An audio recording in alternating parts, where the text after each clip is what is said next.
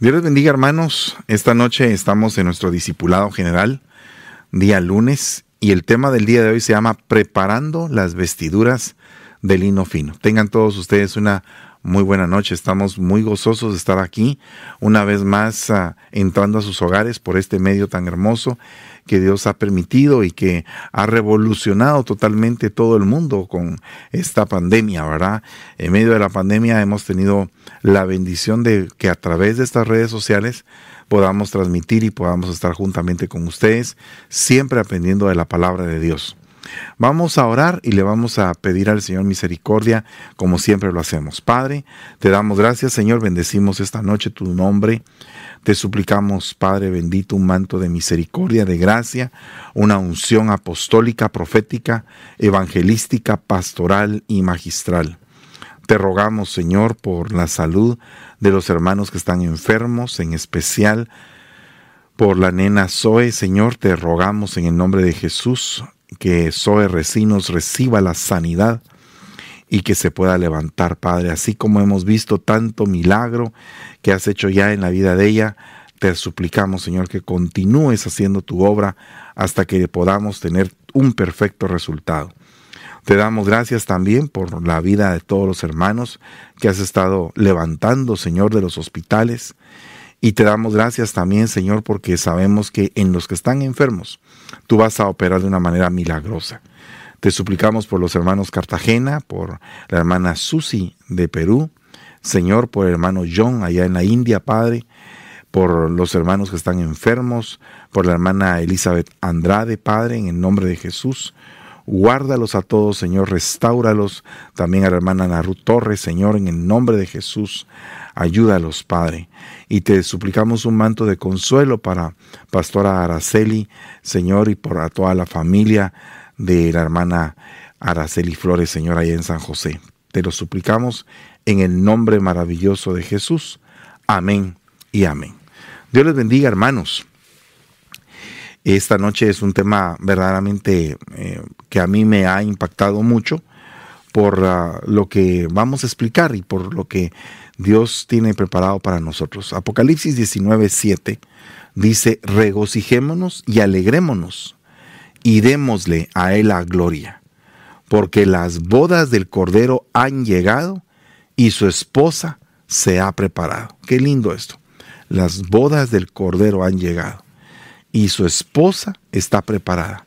Esta palabra preparación, eh, realmente necesitamos estar preparados, estar verdaderamente preparados como la reina Esther que tuvo un tiempo en el cual se preparó para ser presentada delante del rey. Yo creo que el libro de la reina Esther encierra una figura muy preciosa, igual que el libro de Ruth. Ambas mujeres, cuando Ruth se iba a presentar a Booz, inmediatamente eh, Noemí le dijo a ella, sabes una cosa, lávate, perfúmate y toma tu mejor vestido, ¿verdad? O sea, tres preparaciones. Lávate, úngete y toma tu mejor vestido. O sea, atrio, lugar santo y lugar santísimo. Nosotros tenemos que comprender las figuras bíblicas para encontrar el sentido a la revelación.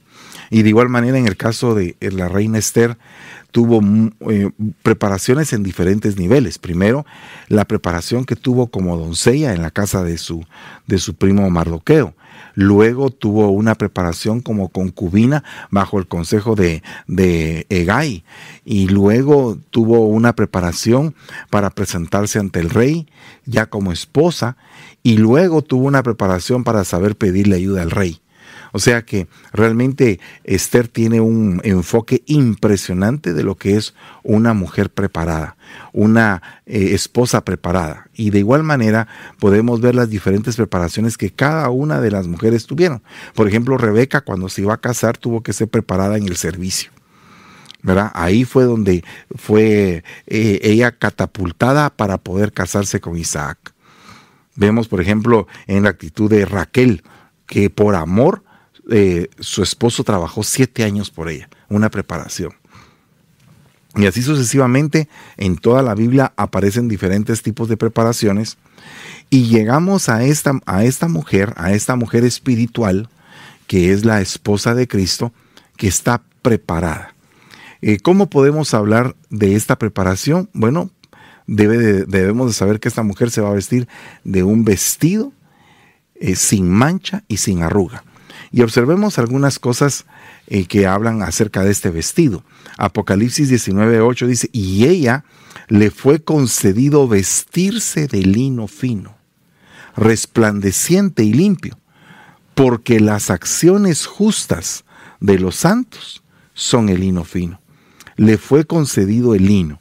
Ahora, veamos que las acciones justas de los santos, qué tremendo es esto, porque significa que toda acción justa está siendo coleccionada, ahorrada, preparada para ese gran día, donde toda la iglesia, la iglesia novia, no toda la cristiandad, sino que la iglesia novia, la escogida, la fiel, la sin mancha, la irreprensible, sin arruga, preparada, esa tiene como colección todas las acciones justas de los santos, que son su vestido. Pero este vestido es comparado con el lino. Entonces tendríamos que ver el proceso del lino. ¿Cuál es el proceso del lino y qué tiene que ver el proceso del lino con el vestido de la novia? ¿Verdad? Veamos aquí algunas cosas importantes. Por ejemplo, la maduración de la semilla de lino. ¿Cómo se elabora el lino? ¿Cómo se elabora la tela terminada? Oiga lo que dice este concepto. La gavilla de lino se colocan de pie para que se seque y grane la semilla y sea utilizada para la próxima siembra. Entonces, primero que todo tenemos que obtener conocimiento de las palabras, de las palabras de nuestras acciones, deben de morir dando paso a la santidad y a la justicia. Entonces, nosotros tenemos que aprender a morir. Esta gavilla tuvo que ser lino arrancado, eso tuvo que tener un proceso de muerte. Y después puesta en un lugar de pie para que se seque y entonces se pueda separar la semilla y esa semilla sea utilizada para la próxima siembra. Pero ah, observe que esta, esta gavilla que fue separada es una gavilla primicia, es una gavilla apartada para la próxima siembra. Y acuérdese que los que vamos a resucitar primero en este caso serían las primicias. Entonces tiene que ver una cosa con la otra. Veamos el punto de la maduración de la semilla. Esta semilla que se coloca de pie no puede ser una semilla eh, sin formación, una semilla verde, una semilla eh, que no llegó a su nivel, sino que tiene que ser una semilla de calidad, tiene que ser la mejor semilla, porque esa semilla es la que va a caer en la tierra para levantar una nueva simiente. Entonces lo primero que tenemos que aprender es que el lino tiene que ser madurado. ¿verdad? Tiene que tener semilla madura. Eso significa el crecer del cristiano. De ahí dice que se sumergen las gavillas, se colocan pozas llenas de agua templada, sumergidas completamente durante ocho días. Y acuérdese que el Señor creó los cielos y la tierra en siete ciclos. En siete días, dice la, la Biblia en español, pero la verdad es que es siete ciclos, de saber cuántos días de 24 horas. Pero Dios creó todo en siete días, en siete ciclos. Pero luego el número ocho es un número de reinicio, es un número de nuevo comienzo. Por ejemplo, el Señor Jesucristo tiene dos números, el 777, que es la perfección, y el 888, que es el reinicio. Pero el enemigo, el enemigo tiene un número de hombre, que es un número de imperfección, 6 más 6 más 6. 666. Cuando estamos estudiando un poquito la numerología, nos vamos a dar cuenta, por ejemplo, que el 1 representa unidad, ¿verdad? Porque oye, oh Israel, Jehová tu Dios, uno es. Tu Dios es uno, uno. Entonces, definitivamente aquí podemos ver que hay una unidad, pero ese uno es una unidad compuesta, que está representada en el, en el número 3, porque tres son los que dan testimonio en el cielo y tres son los que dan testimonio en la tierra. Entonces aquí hay una triunidad una cuadridimensión. O sea, que como lo dice el Salmo 91, el que habita al abrigo del Altísimo es el uno, el Elion. Morará bajo la sombra del Omnipotente.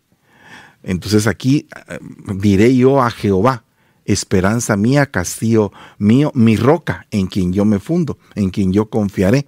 Entonces aquí en este punto es El omnipotente sería el Espíritu Santo, Jehová es el Padre y la roca es el Hijo. Y los tres están metidos dentro del Señor, dentro del Dios altísimo, el Elion, el uno. Entonces aquí estamos hablando de números, numerología bíblica. Entonces tenemos el número uno, unidad, el número tres, trinidad. Pero el número dos es comisión. Andarán dos juntos si no se ponen de acuerdo.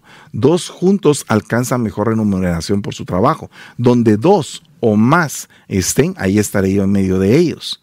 ¿verdad? Dice, dos se calientan mejor cuando están en la cama, dos se defienden mejor. Entonces, el dos es muy importante porque de dos en dos el Señor los envió en la gran comisión. Entonces, el número dos representa eh, comisión, delegación. Ese es uno de los significados que tiene. De ahí tenemos el número cuatro, que es el número de equilibrio porque cuatro son los puntos cardinales, cuatro son los elementos básicos de la tierra, tierra, aire, agua y fuego. ¿verdad? Y hay un quinto elemento que es el espacio, pero que en este caso no lo estamos tomando en cuenta, puesto que son cuatro elementos terráqueos. De ahí tenemos el número 5, que es el número de la, de la gracia, de la gracia derramada. Y cuando vemos y analizamos en la escritura varios versículos que tienen cinco dimensiones, nos damos cuenta que esos versículos regularmente hablan de gracia. Pero también entendemos que la gracia manifiesta de Dios es a través de los dones, de los dones en forma de hombres, y en este caso son los ministerios. Y los ministerios son básicamente los dones que el Hijo ha dejado. ¿Para qué? Para edificar a esa amada. Entonces, la, el número 5 es un número de gracia. El número 6, pues como le repito, es número de hombre. El número 7 es número de perfección. Pero el número 8 es número de reinicio. Y entonces aquí dice que cuando se sumergen las gavillas en agua, tiene que ser durante ocho días.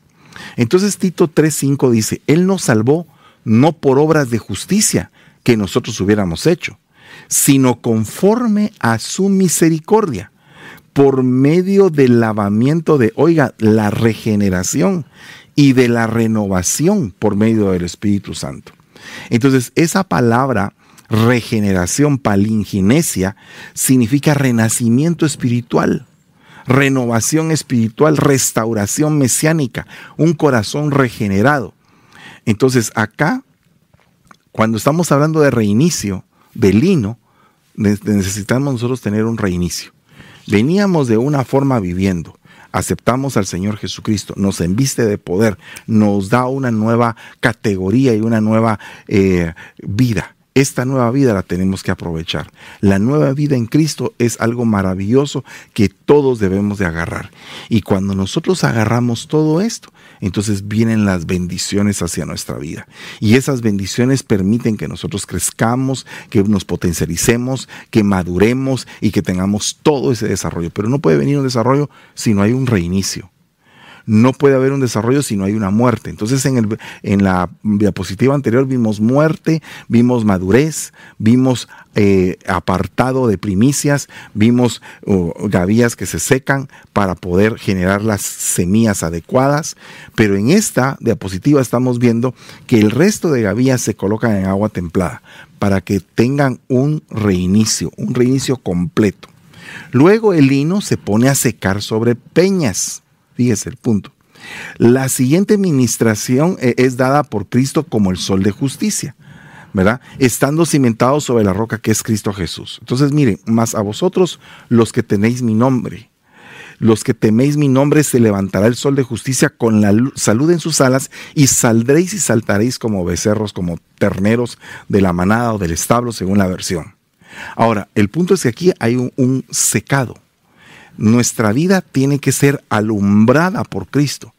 Tiene que ser secada esa, esa, esa gavilla que estaba húmeda, que estaba humedecida, ahora la van a poner a secar sobre la roca.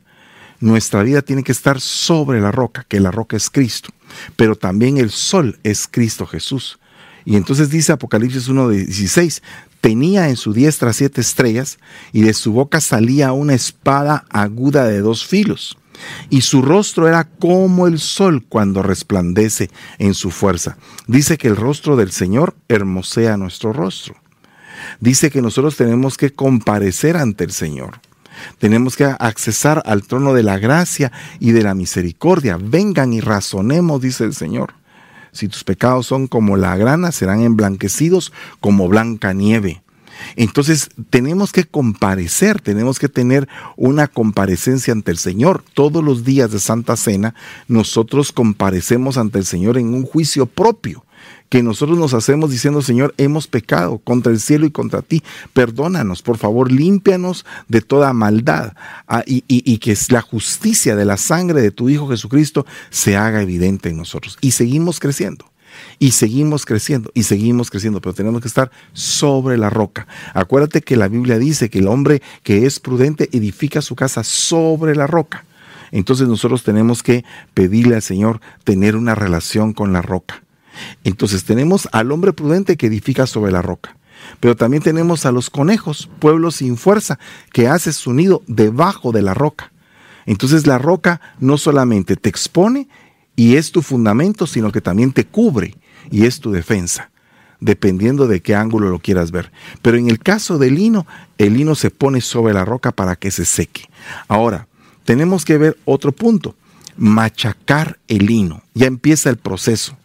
Secado el lino es machacado con un mazo de madera, es golpeado, un martillo de madera, es un trato ministerial para aquel que tiene que abandonar la necedad. Mira, todos nosotros venimos a la iglesia y venimos pensando que somos lo mejor. Pero la Biblia dice que nosotros fuimos escogidos de lo necio, de lo vil, de lo menospreciado, de lo pobre, de lo insensato del mundo, de lo débil. Entonces aquí hay cinco ministerios que están dedicados específicamente a ver ese trato del alma. Por ejemplo, dice que eras necio. Dice que el Señor agarró a lo necio para hacerlo sabio tuvo que escoger un maestro. ¿verdad? Tuvo que escogerlo. Dice que agarró a lo pobre de este mundo, a lo indigente, a lo forastero, a lo que no tenía hogar, y le dio un evangelista para que el evangelista le señalara que tenía un hogar. Dice que agarró a un menospreciado. ¿Para qué? Para ponerle un pastor y decirle que ese menospreciado tiene un valor que es la sangre de Cristo agarró a un débil que no tenía eh, tal vez la voluntad, el deseo de descollar o de ser alguien, y el Señor le envió un profeta que le dijo, ¿cuál es tu propósito? quiero, hijo mío, le dijo Samuel a Saúl, revelarte lo que hay en tu corazón. Porque el día de mañana, él no sabía que el día de mañana iba a empezar a ser rey sobre Israel. Y de ahí tenemos a lo vil, a lo que no tiene nombre para poderle dar un nombre y Dios escogió cabezas apostolares para que fueran paternas, cabezas paternas y que pudieran tener eh, generarse un linaje de parte de Dios. Entonces todo esto influye en el trato que tú vas a tener en la iglesia. Te vas a topar con hermanitos que no son muy cariñosos que digamos, sino que son duros, pero que van a ir trabajando tu alma de tal forma de que vas a ir creciendo, vas a ir formando el carácter que el mundo no te pudo formar, que no pudiste aprender en la escuela o que incluso no aprendiste en la casa de tus padres. Probablemente en la casa de tus padres hacías lo que querías y como le dijeron a, a Pedro, cuando eras joven Pedro, hacías lo que querías. Pero cuando seas viejo, otro te va a tomar y te va a ceñir y te va a llevar a donde no quieras. Entonces, este es el punto bien importante porque siempre debe de haber un trato ministerial, porque la palabra martillo es aquella que golpea y desmenuza la roca y es una palabra que sirve para el trato de tu alma. Y segundo, que golpean en, madera, porque es un martillo de madera que se usa. Y la madera significa la humanidad. ¿Por qué? Porque la madera viene de un tronco de un árbol y nosotros somos plantío de Jehová, robles de justicia, que fuimos cortados, que tuvimos que morir y ser derribados porque éramos demasiado altivos éramos demasiado llenos de orgullo, de, autosuficiencia, de un carácter voluntarioso y tuvimos que ir aprendiendo a que Dios nos tiene que someter. Pasamos de la etapa de un toro a la etapa de un buey y ahora ya como bueyes del Señor vamos abriendo surco con la paciencia adecuada. Ya no somos un toro que va a agarrar el arado y lo va a hacer de un lado para otro. Me recuerdo que cuando era más joven, o sea, era muy joven, eh, había una situación bien tremenda en mi vida. Yo quería ser pastor, pero pensaba que el ser pastor no era tan difícil. Sin embargo, ahora que me doy cuenta con el tiempo, una de las características que uno no tiene de joven es paciencia Y es una de las, de las cosas casi que, eh, no casi, indispensable en la vida pastoral. Tener paciencia con el alma del que no se levanta, con el alma del que produce problemas, con el alma insujeta, con el alma agobiada, angustiada, triste, solitaria, orgullosa, envanecida, altiva, envidiosa, iracunda. Entonces nuestro trato es con almas. Se necesita paciencia. Dice Proverbios 27, 22, aunque machaques con el mazo al necio en un mortero entre el grano molido, no se apartará de él su necedad. Tiene que ser una obra espiritual y tiene que haber una actitud de entrega espiritual también. Dice, no es mi palabra como fuego, declara el Señor, y como martillo que despedaza la roca. Entonces tenemos que trabajar para poder nosotros ser lino, para tener vestiduras de lino, acciones justas de los santos. Tenemos que pasar por el proceso del machacamiento. Tenemos que pasar por el proceso de sentirnos en algún momento hasta aplastados por los mismos hermanos y decir, Señor, pero ¿qué es esto? Y a veces nos asombra y decimos, pero no, yo no quiero y que me voy de la iglesia porque no quiero este trato que aquí queda. Pero no sabes que en ese trato está tu crecimiento. Está el secreto preciso para que tú un día te vistas con vestiduras de lino fino, resplandecientes, que serían las acciones justas que sería todo este proceso, pero que en este proceso es literal, pero que en nosotros se va a hacer como una figura. Ve, mira lo que dice, el proceso de aspado se realiza en lugares abiertos, pero cubiertos de sol. Trabajo realizado por mujeres. Este proceso tipifica morir a las pasiones y deseos pecaminosos, proceso que se hace bajo cobertura y en actitud de alabanza. Entonces tenemos que ser trabajados. Pero ¿cómo podemos ser trabajados si no reconocemos autoridad? ¿Cómo podríamos ser trabajados si no entendemos que debemos de ser obedientes? Muchas veces nosotros no nos damos cuenta, pero la realidad es que están trabajando con nuestra alma. En algunos casos es algo casi que imperceptible, pero en otros casos tiene que ser evidente porque el alma es demasiado necia. Y en ambas cosas se manifiesta la autoridad. Por ejemplo, eh, como decía mi pastor eh, el día de ayer, anteayer, decía él de que había que exponer la enseñanza, no imponerla. Y entonces yo me pongo a meditar sobre cómo exponemos la palabra. Hoy se está dando una exposición de la palabra. Y te estoy diciendo, tú quieres tu vestido de lino, resplandeciente, fino, sin mancha. Tienes que aprender a obedecer. Tienes que aprender a morir a tus pasiones, a tus deseos pecaminosos. Y entonces cuando tú veas el proceso de administración y vas viendo todas tus actitudes y tú dices, esta actitud no está buena, esta actitud tampoco, me voy a levantar en el nombre de Jesús, voy a pedir el poder del Espíritu Santo para poder eh, vencer estos, este tipo de obstáculos. Y entonces el Salmo 91, 4 dice, con tus plumas, con sus plumas te cubre y bajo sus alas hayas refugio escudo y baluarte es su fidelidad. Qué lindo es estar bajo alas bajo alas. Dice la Biblia, baten alegres las alas del avestruz. ¿Por lo bello de su plumaje? No, porque se desinteresa de sus huevos, dice. Los entierra en el desierto para que la arena los caliente. No es un animal responsable. No, no se pone a pensar que en algún momento una serpiente o un cualquier animalito puede venir y se puede comer sus huevos. No, sino que los deja abandonados. Entonces, ¿Qué significa esto? Que esas no son las alas correctas, las que te dejan abandonado, sino que son las alas del avestruz. Pero el ala correcta, el ala correcta pareciera que también pudiera ser un abandono, pero no es un abandono. El ala correcta son las alas del águila que están sacudiendo enfrente de tu nido y que te están diciendo que te tienes que salir del nido y que tienes que volar. Y cuando, y cuando eres lanzado del nido a volar, sientes que te abandonaron pero lo que está pasando es que te están dejando a que aprendas a estirar tus alas. Entonces también tú tienes que saber cómo es la perspectiva y también cuál es la intención espiritual de lo que están haciendo contigo. Porque de seguro puede ser que te estén preparando para algo grande y tú no te has dado cuenta. Probablemente en ti vieron una madera bien bonita de la que dijeron tenemos que hacer un, un, un, un buen utensilio de esta, manera, de esta madera y alguien podría pensar equivocadamente, entonces me están usando en la iglesia. Pues definitivamente que te estamos usando.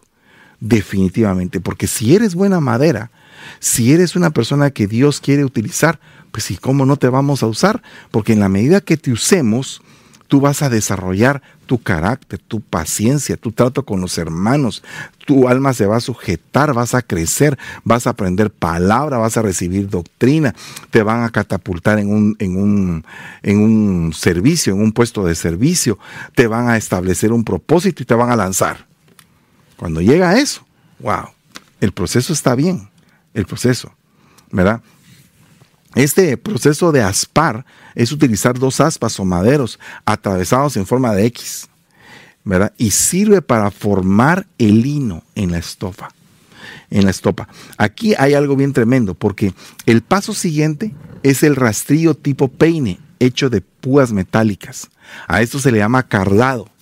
Y de ella resulta tres calidades de lino. Y empiezan a raspar, a raspar, hasta que empiezan a salir todos todos los filamentos y todos Los tascos es la parte más vasta y se usa para hacer costales. La estopa es de calidad intermedia. El lienzo constituido por la fibra más fina. Este define el nivel que tú estás en la iglesia. ¿Qué quieres ser tú? ¿Lino para costal? ¿Lino para, para estopa, calidad intermedia? ¿O un lienzo constituido de la fibra más fina y más pura? Es depende de cuánto tú quieras que te raspen. Es depende de cuánto tú quieras que trabajen en ti. Entonces hay, hay temporadas que tú dices, Señor, ¿qué pasó conmigo? ¿Por qué no avanzo? ¿Qué es lo que hice? ¿Verdad? Posiblemente en algún momento tu pastor solamente te dice hola. Y tú dices, ¿por qué me dijo solamente hola? ¿Por qué no me habló? ¿Qué pasó? ¿Qué hice? ¿Qué, qué, qué es lo que estoy haciendo mal? Pero eso te sirve para poderte introspectar. Y tú dices, Señor, ayúdame, ayúdame a entender qué es lo que hay en mi corazón para poderlo entregar y poder mejorar. Es que la vida del cristiano no puede ser estática. La vida del cristiano no puede ser sin fruto. La vida del cristiano tiene que ser con fruto, tiene que ir evolucionando y creciendo, cada día presentándose de una mejor manera. Aquí como vemos tres calidades, podemos entender carnal, sentimental y espiritual podemos entender como atrio, lugar santo y lugar santísimo. Entonces nosotros tenemos que saber en dónde queremos estar. Mira, Yo no quiero ser costal, yo quiero estar en el lugar santísimo, en el hino más fino, pero tengo que saber que para llegar ahí me tienen que raspar. Entonces yo tengo que empezar a entender que va a venir un trato para mi vida, el cual me va a raspar y me va a limpiar y me va a hacer del, del lino más finísimo. Eh, en algún momento eh, el pastor de mi pastor dijo, tenga cuidado si a usted como cristiano no le pasa nada. Porque es mejor que le esté pasando a que no le pase nada. Porque si no le pasa nada, es peligroso, porque puede ser que se haya quedado estático o ya no haya crecido en el Señor. Pero si están pasando, si usted tiene luchas espirituales, si usted está peleando la buena batalla y usted está avanzando y pidiéndole al Señor cada día más bendiciones, es porque algo grande va a suceder en tu vida. Y Dios te tiene preparado para algo grande. Y tú tienes que creerlo. Dice la Biblia que no es malo anhelar los mejores dones. Después de todo esto, ah, empieza el hilado. Y oiga lo que dice, esta operación se realiza con la ayuda del uso y de la rueca. Fíjese que el uso y la rueca son armas de la mujer virtuosa. Y la finalidad es convertir las fibras de un hilo continuo para hacer madejas. Y el uso y la eh, eh, rueca. Empieza a hacerse el hilo y hasta que se hace un filamento bien grande. Este es, esto es precisamente lo que representa el proceso de la comunión con tus hermanos para formar hilos que no se van a romper. ¿Qué significa eso? Aprender a vivir con los demás. Dice Colosenses 3:14, y sobre todas estas cosas vestidos de amor, que es el vínculo, vínculo de la unidad. No puede haber unidad sin amor. Tiene que haber amor para que haya unidad, para que haya match, para que haya verdaderamente una paz y un entendimiento y una, un poder congregacional. Primera de Corintios 1.10 dice, os ruego hermanos por el poder, de, por el nombre de nuestro Señor Jesucristo, que todos os pongáis de acuerdo. Ah, eso es algo delicado. Mire, eso es como que la primera parte, ponerse de acuerdo. Ponerse de acuerdo todos los hermanos. y de saber que siempre hay alguien que quiere quebrantar el acuerdo que se hace. El proceso de ponerse de acuerdo. En una pareja es difícil. Ahora imagínense en una congregación, ponerse todos en el mismo sentir. Por eso es que dice la Biblia que en el libro de los Hechos, la primera congregación, la primera iglesia, estaban todos en un mismo sentir. Todos eran de un mismo parecer, unidos en la oración, en el partimiento del pan. Entonces, ¿qué había ahí? Una unidad. Pero ¿qué es lo que quiere el enemigo? Robar, matar y destruir, dividir, sembrar la cizaña. Eso es lo que quiere las operaciones satánicas, eso es lo que dicen. Entonces, ¿qué es lo que pasa? Que no se va a dar el hilo si no hay amor. Pero cuando hay hilo, entonces es porque hay amor y entonces la unidad es férrea.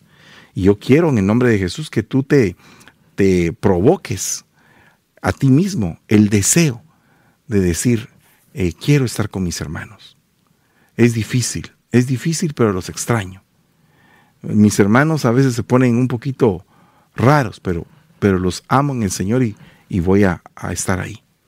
Y entonces tú te metes y eres parte de ese hilo que se está formando. Ahora, veamos otra cosa. Después viene el proceso de la descontaminación, porque ya está el hilo puesto, pero hay que limpiarlo y todo. Hechas las madejas, se empapan de una pasta hecha de agua y de ceniza, pasadas por un horno durante toda la noche. ¿Verdad? Entonces, vea lo que dice números 19, 17. Entonces, para la persona inmunda, tomarán de las cenizas de lo que se quemó para la purificación del pecado y echarán sobre ella agua corriente en una vasija. Qué tremendo, ¿verdad? El proceso del lino, cómo se parece a la descontaminación. ¿Qué es un proceso de descontaminación? Bueno, es un proceso en el cual tú te empiezas a alejar de todas las cosas que no te traen ningún tipo de edificación personal. Eh, son las cosas que en algún momento te pueden destruir o pueden cegar o pueden hacerte que te desvíes del camino que has iniciado en el Señor. Y nosotros tenemos que ser cuidadosos de eso porque precisamente el enemigo lo que quiere es que estemos divididos. Y tenemos que pedirle al Señor misericordia para que Él nos vaya mostrando cuáles son sus propósitos y que podamos descubrirlos, ¿verdad? Y que nosotros podamos estar siempre de continuo entendiendo que tenemos que limpiarnos. ¿verdad? Ahí es donde empieza el proceso de blanqueado del lino. ¿Y cuántos no nos hemos recordado de aquella palabra que dice, el que se considere limpio, límpiese más? O sea, no pienses que ya estás totalmente limpio. Mire, en cuanto a colores, es algo muy importante porque eh, te mandan una guía, una guía de color que se llama la guía Pantone, y ahí hay miles de colores, ¿verdad? cuando vas a pintar tu casa o algo. Pero si en algún momento tú quieres un color blanco, ahí en la guía de Pantone encuentras como 20 colores blancos. Y unos más blancos que otros. Blancura A90, blancura A95, A98, es una blancura. Y entonces uno dice, ala, qué bonito, ¿verdad? O sea, significa que no todo lo blanco es blanco. Hay blanco, pero no es tan blanco como el blanco. ¿Qué significa esto? Que si nosotros nos van a dar un vestido resplandeciente, sin mancha, sin arruga, ¿cómo va a ser ese vestido? Tiene que ser un vestido blanco, blanco, blanco. O sea, un vestido verdaderamente brillante de lo blanco que es. Entonces aquí mm, nosotros tenemos que meditar sobre si verdaderamente estamos limpios o no creo que nosotros todos los días tenemos que estar en un proceso de descontaminación. Y creo que el ayuno, ¿verdad? Eh, es una de las cosas que nosotros podemos utilizar para podernos descontaminar. Por ejemplo, dice que Daniel no se contaminó con los manjares del rey y se puso a ayunar. Entonces, cuando nosotros ayunamos, nos ponemos en un proceso de descontaminación de alejarnos de, la, de, lo que nos contamina. Por ejemplo, ¿cuántos de ustedes sé que no les, no les es difícil dejar de comer? Entonces dicen, voy a hacer un ayuno de tantos días, voy a hacer el ayuno de Daniel, hasta nombres le ponen, el ayuno de Daniel, el ayuno de Jesús, el ayuno de... Ok, los ayunos. Pero ¿cuántos de ustedes están dispuestos a hacer, por ejemplo, un ayuno de celular? ¿Verdad? ¿Cuántos están dispuestos a negarse a ver en el celular cosas que no les edifican? Entonces, todas esas cosas, eh, un ayuno de algo que realmente te está quitando el tiempo, te está quitando el crecimiento espiritual, te está quitando eh, todas las todas las bendiciones, te está robando, te está arrancando las bendiciones que has alcanzado de parte de Dios, tu mismo crecimiento espiritual. ¿Verdad? Entonces, nosotros tenemos que pedirle al Señor misericordia, porque si no, no vamos a poder comprender la magnitud de lo que es ese vestido. Ese vestido es algo precioso, ¿verdad?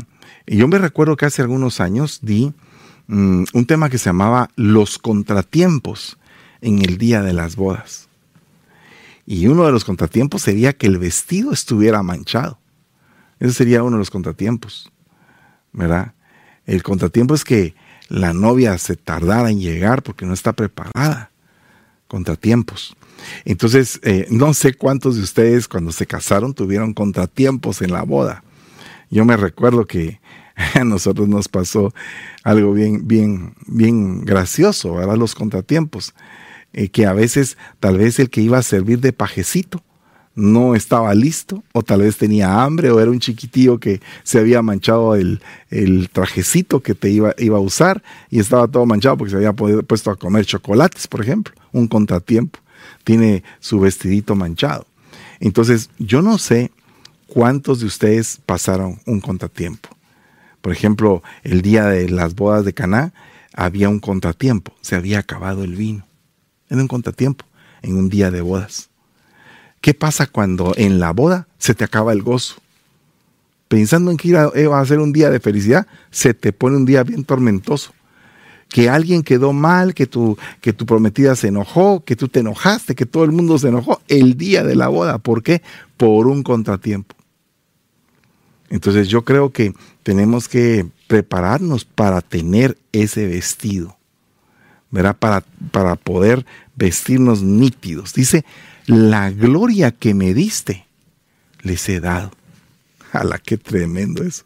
Porque aquí hay una evolución de cuerpos, porque digamos que nosotros empezamos en un cuerpo de pecado, ¿verdad? Ese fue como que el primer cuerpo que conocimos, el cuerpo de pecado no teníamos un raciocinio de podernos arrepentir ni de querer arrepentirnos.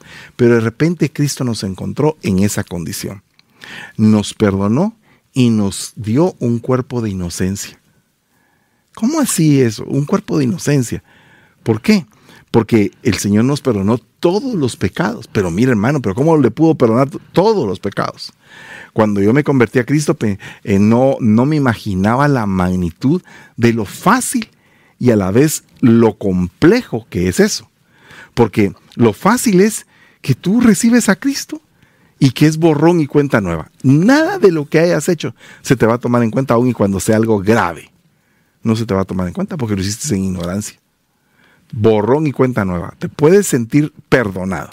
Recibiste a Cristo como tu Señor y Salvador. Qué lindo eso. Entonces se te dio un cuerpo de inocencia. Pero en el cuerpo de inocencia no podías quedarte ahí, ¿verdad? Tenías que crecer. Tenías que recibir el bautismo en agua, el bautismo en el Espíritu y empezar a hacer las obras del Señor. Entonces estabas en el cuerpo de pecado, cuerpo de inocencia, y de repente empiezas a tener un cuerpo magnificado. Un cuerpo donde se empiezan a operar cosas milagrosas. Después está el cuerpo el cuerpo transfigurado, el cuerpo glorificado y el cuerpo celestial. Entonces, hay una cantidad de cuerpos que nosotros vamos a accesando, accesando, accesando. Y entonces en medio de todo ese crecimiento va cambiando nuestra gloria. Va cambiando la gloria que Él nos dio, que no es nuestra, pues, pero lo que te quiero decir es, al decir nuestra, es porque nos sentimos propietarios de la gloria que Él nos ha entregado. Tan lindo tan lindo, pero la gloria es de Él siempre. Y dice, yo en ellos y tú en mí, para que sean perfeccionados en unidad, para que el mundo sepa que tú me enviaste y que los amaste tal como me has amado a mí. Es este versículo, le quiero decir que es uno de los versículos que más, más me gusta y me deleita estudiar. Yo en ellos, yo en ellos y tú en mí. Imagínense qué poderoso. hace algunos años mm, me ponía a pensar en el lugar que la, donde la novia iba a estar. ¿Verdad? Dice que la novia, la esposa, está a la izquierda del esposo. Entonces, si el Señor Jesús es aquí, la novia está aquí, la esposa, o sea, nosotros. Y dice que el Hijo está a la diestra del Padre. Entonces el Padre está aquí, a la diestra del Padre está el Hijo, a la izquierda de la, del Hijo está la novia. Entonces la novia ¿dónde queda? Entre el Padre y el Hijo. Ahí queda la novia, la esposa. Y entonces ahí es donde como se cumple esto. Yo en ellos y tú en mí. Para que sepan, eh, para que sean perfeccionados en una unidad. Perfeccionados en la unidad. Se recuerda cómo principiamos el tema, ¿verdad? Que Dios es uno, pero que es una unidad compuesta, ¿verdad? Padre, Hijo y Espíritu Santo, en un solo Dios verdadero. Es una unidad compuesta. Y cuando dice aquí, perfeccionados en la unidad, ¿cuál será? ¿Será que es la unidad que tienes con el vecino o con el mismo hermano de la iglesia? Bueno, con el hermano de la iglesia es una de las pequeñas dimensiones de la unidad. Pero cuando está hablando de esta unidad, está hablando de la unidad divina. O sea que si nosotros vamos a estar dentro del seno del Padre. imagínate, yo en ellos, tú en mí, todos depositados en lo mismo. Entonces la novia, la perfecta, va a estar dentro de Dios. No va a poder salir de ahí. Y qué lindo que mejor ni salga. Ahí es donde debe de estar. Entonces por eso es que el galardón para ser novia es muy alto. Es muy alto. Solamente Dios puede hacer que nosotros demos la talla. Pero nosotros tenemos que esforzarnos. Por eso es que me esfuerzo, decía Pablo, me esfuerzo. Tenemos que luchar para alcanzar esas dimensiones, porque si no, no las vamos a poder alcanzar. Y también, como, no, como humanamente no lo podemos hacer, tiene que hacer el Señor su obra y nosotros nuestra actitud. Como Gedeón, poniendo nosotros la fuerza, pero el Señor cubriéndonos con su fuerza para que todas las cosas imposibles se hagan posibles. Eso es lo más importante. Vamos a orar, hermanos, y le doy gracias al Señor por esta noche. Espero en el Señor que tú ponga, te pongas tu vestido de lino. Que te pongan, más bien dicho, tu vestido de lino. Padre, en el nombre de Jesús te damos gracias. Bendecimos esta enseñanza, Señor. Te suplicamos que nosotros seamos vestidos, vestidos con ese lino que son las acciones justas. Padre, te pedimos una preparación. Así como se prepara el lino, que nosotros seamos preparados para que tú estés en nosotros y que el Padre esté en ti y que todos seamos uno en el nombre de Jesús. Padre, te damos gracias y te bendecimos, Señor. Amén y amén. Solamente quiero enfatizar esto la gloria que me diste les he dado, para que sean uno como nosotros, como nosotros, esa es la clave. Así como el Padre, el Hijo, el Espíritu Santo son un solo Dios, una unidad, ahí vamos a estar metidos nosotros. Eso es, eso es el rema de esta noche. Te pido que por favor lo agarres y que lo abraces en tu corazón para que puedas anhelarlo y que lo anheles con todo para que puedas estar ahí y que nosotros también estemos ahí. Que Dios te bendiga. Te invito dentro de 30 minutos a que empecemos el estudio eh, pastoral. Esta noche vamos a hablar acerca de la mano habilitada. Entonces te suplico que no faltes porque creo que va a ser de mucha edificación para tu vida. Mañana martes tendremos eh, la escuela profética que vamos a estar dando el tema ceguera generalizada en su segunda parte. El día miércoles tenemos un devocional de matrimonios muy hermoso con mi esposa. El día jueves el devocional de ella. El día viernes en la aljaba del salmista. Sábado a las 5 de la tarde tenemos nuestro servicio de jóvenes. Y el domingo creo que ya vamos a tener eh, cuatro servicios dos en la mañana y dos en la tarde. Que Dios me los bendiga y les mando un abrazo fuerte para todos. Bendiciones y feliz noche.